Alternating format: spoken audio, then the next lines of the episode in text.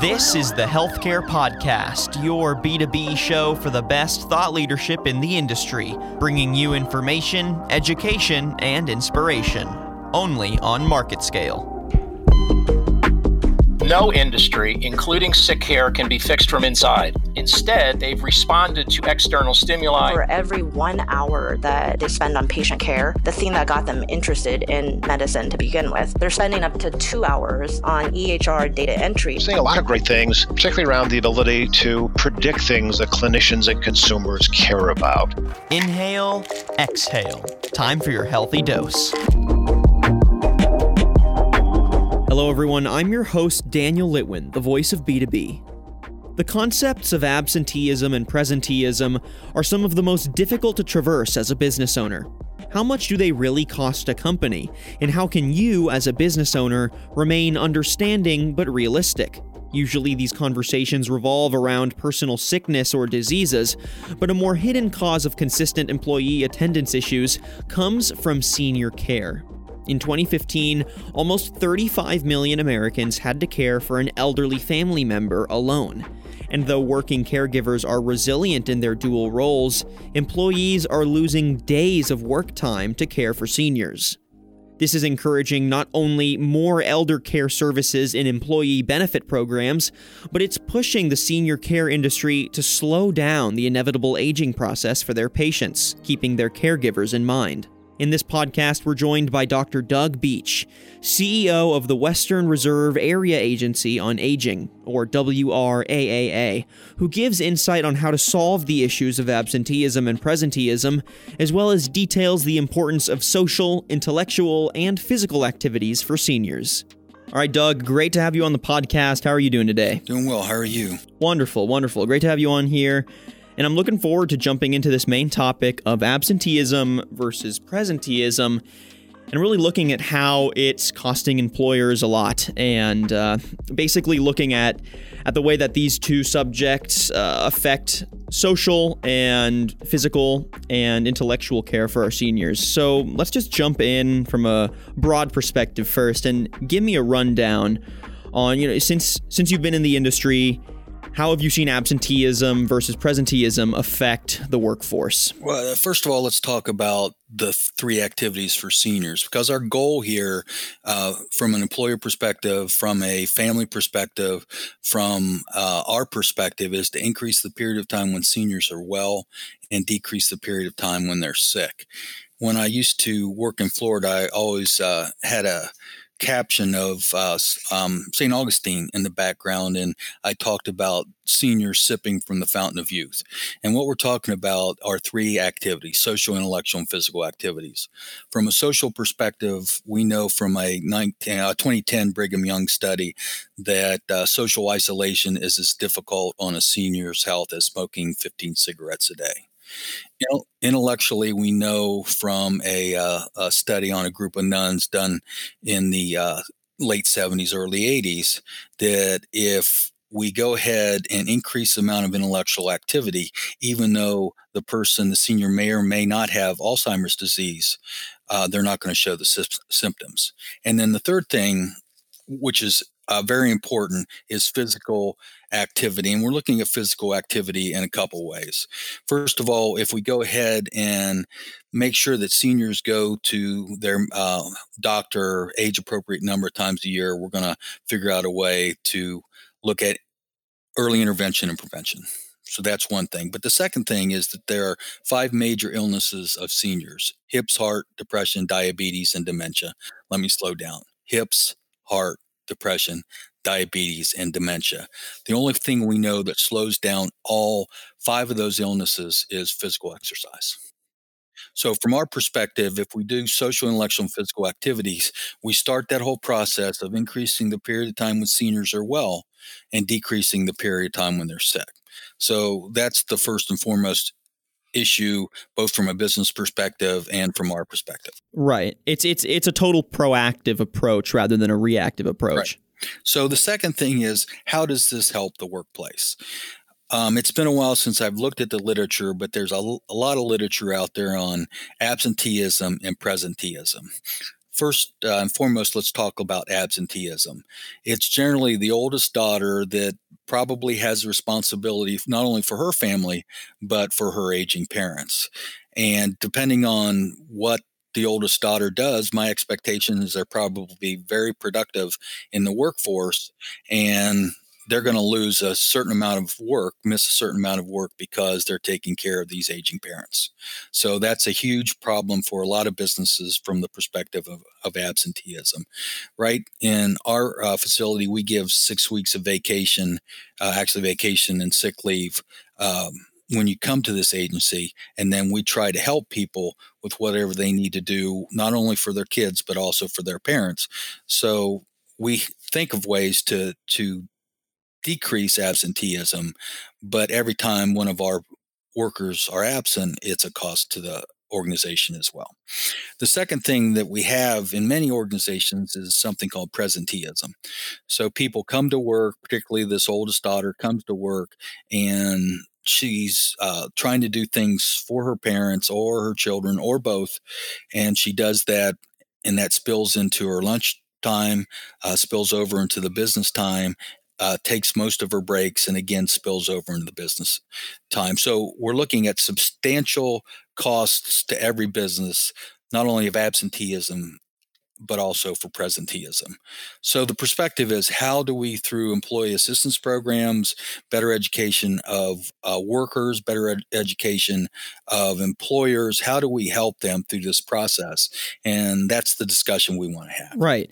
Well, it also sounds like if you're more proactive on the care of the seniors in the first place, and and if healthcare professionals are implementing these social, intellectual, and physical activities for the seniors then there's going to be less of a need for whoever the family caretaker is to have to take off from work or to have to be distracted from work and then and then cost that business money because they're distracted or they're completely absent. Well, we're confident that we can slow it down with social, intellectual, and physical activities. But as you as you know, um, what what's the saying? There's only two things certain in life: death and taxes. Right. Um, not a pleasant scenario, but if people can live happily and as healthy as possible for as long as possible, that's our goal. So, what are some ways that healthcare professionals or the healthcare industry in general is is working with businesses? To make it easier for those caretakers um, because it does seem like an, inev- an inevitable thing that is going to happen and uh, people are going to be distracted by it. People are going to have to take time off of work. So, how do you make that an easier process and one that doesn't affect the bottom line? Well, we're, we're looking at employee assistance programs, and many employee assistance programs have help, uh, lack of a better word, contacts, lack of a better word, to organizations like ours that can help for senior care.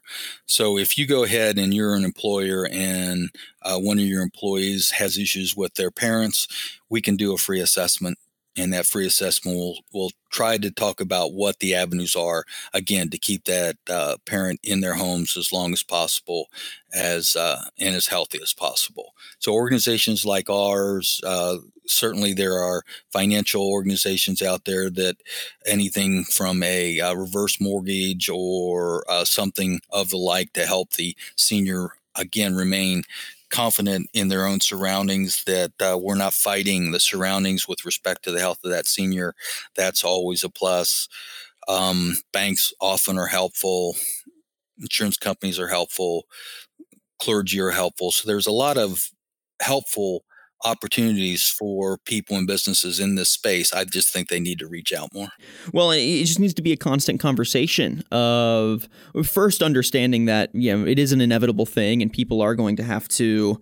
You know, if they're if these programs aren't in place, they are going to have to take some time off, or they might be distracted by it. And so it's uh, it's all about framing it in a way that empowers people or gives them the option to to sort of d- divert that care to someone who might have more time on their hands and but not in a way of like I don't want to do this but just in a way of that like you know if I miss work I'm going to you know not only maybe take all my paid time off and then now I'm not getting paid but you know affecting the company as well by just di- disappearing or being mentally absent. Yeah, we uh, we have 290 employees here and you know, significant percentage of those employees are going to take advantage of the Family Leave Act, which is a very powerful, useful um, piece of legislation. And I think it's great for families, but it does impact businesses. And the question is, how do we go ahead and manage that to a better level? And some of these employee assistance programs, I think, help.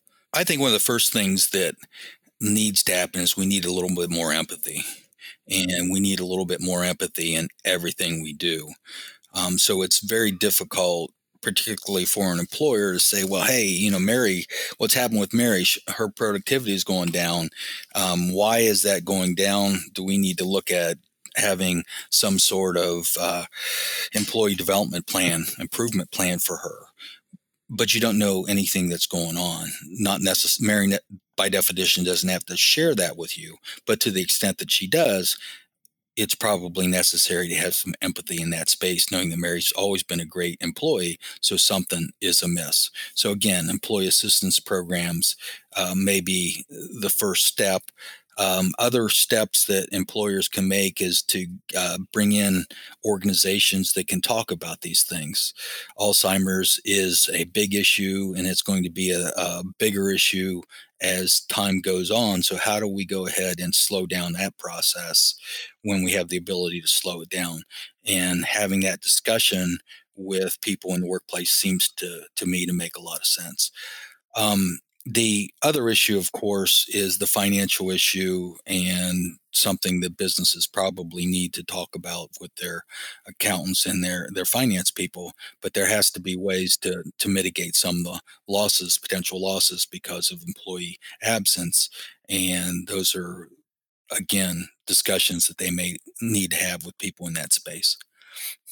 So, so for example, what what are you talking about? Well, one of the things that we're talking about in our organization is floaters. So we're looking at hiring in some more people at an expense, so that when someone takes leave because of a family uh, family emergency, we can go ahead and put one of those floaters in there to go ahead and take over their caseload for a certain period of time until they get back. Well, yeah, it feels like it should be a no-brainer for businesses to encourage these kind of programs because when you look at the cost of absenteeism and, and presenteeism, uh, I mean it's it's pretty pretty hefty. And the bottom line for businesses, how do we save money? You know, people are going to be taking paid time off. People are going to have sick days, or people are going to have these sort of these sort of last minute uh, these last minute things that are going to come up, whether it's taking care of their elderly grandparent, their elderly parent, whatever it might be, it's inevitable. And if uh, if companies aren't looking for the best way to solve these issues and aren't looking at that bottom line, then well, yeah, of course it's going to affect them.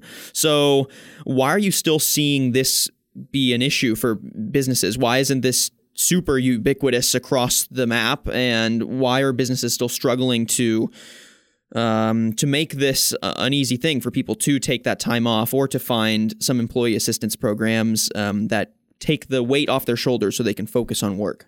Uh, that's a good question. We've been looking at presenteeism and absenteeism now for about 15 years. Now, maybe the point is is that the baby boomer generation, the full issue of retirement of the baby boomer generation hasn't really hit all employers yet. That could very well be part of it. Um, it could very well be that um, employers don't necessarily think about a lot of these things until it hits them personally. Um, there are a whole bunch of reasons probably out there. My expectation is that if you look at things over the next five years, we're going to see more and more employers doing more and more in this space just to keep consistency at the bottom line, but also providing that empathetic reaction to what some of their employees are going through. All right, Dr. Beach, thank you again for coming on the podcast. Uh, I enjoyed chatting on this, and I, I think we got some some great insight. Uh, hopefully, businesses make this a, a little easier moving forward um, because, like we've said over and over on this chat, it is pretty inevitable. Like you said, death and taxes are the only two surefire things in this life. So it's um, it, it's about finding the best way to approach this and finding the best way to not affect the bottom line. So thanks for your insight. I appreciate your time. And thank you everyone for listening to today's podcast. And if you'd like to find out more or listen to previous episodes, you can head to marketscale.com slash industries and subscribe to previous podcasts, articles, and video content from your favorite industries. I'm your host, Daniel Litwin, the voice of B2B. Till next time.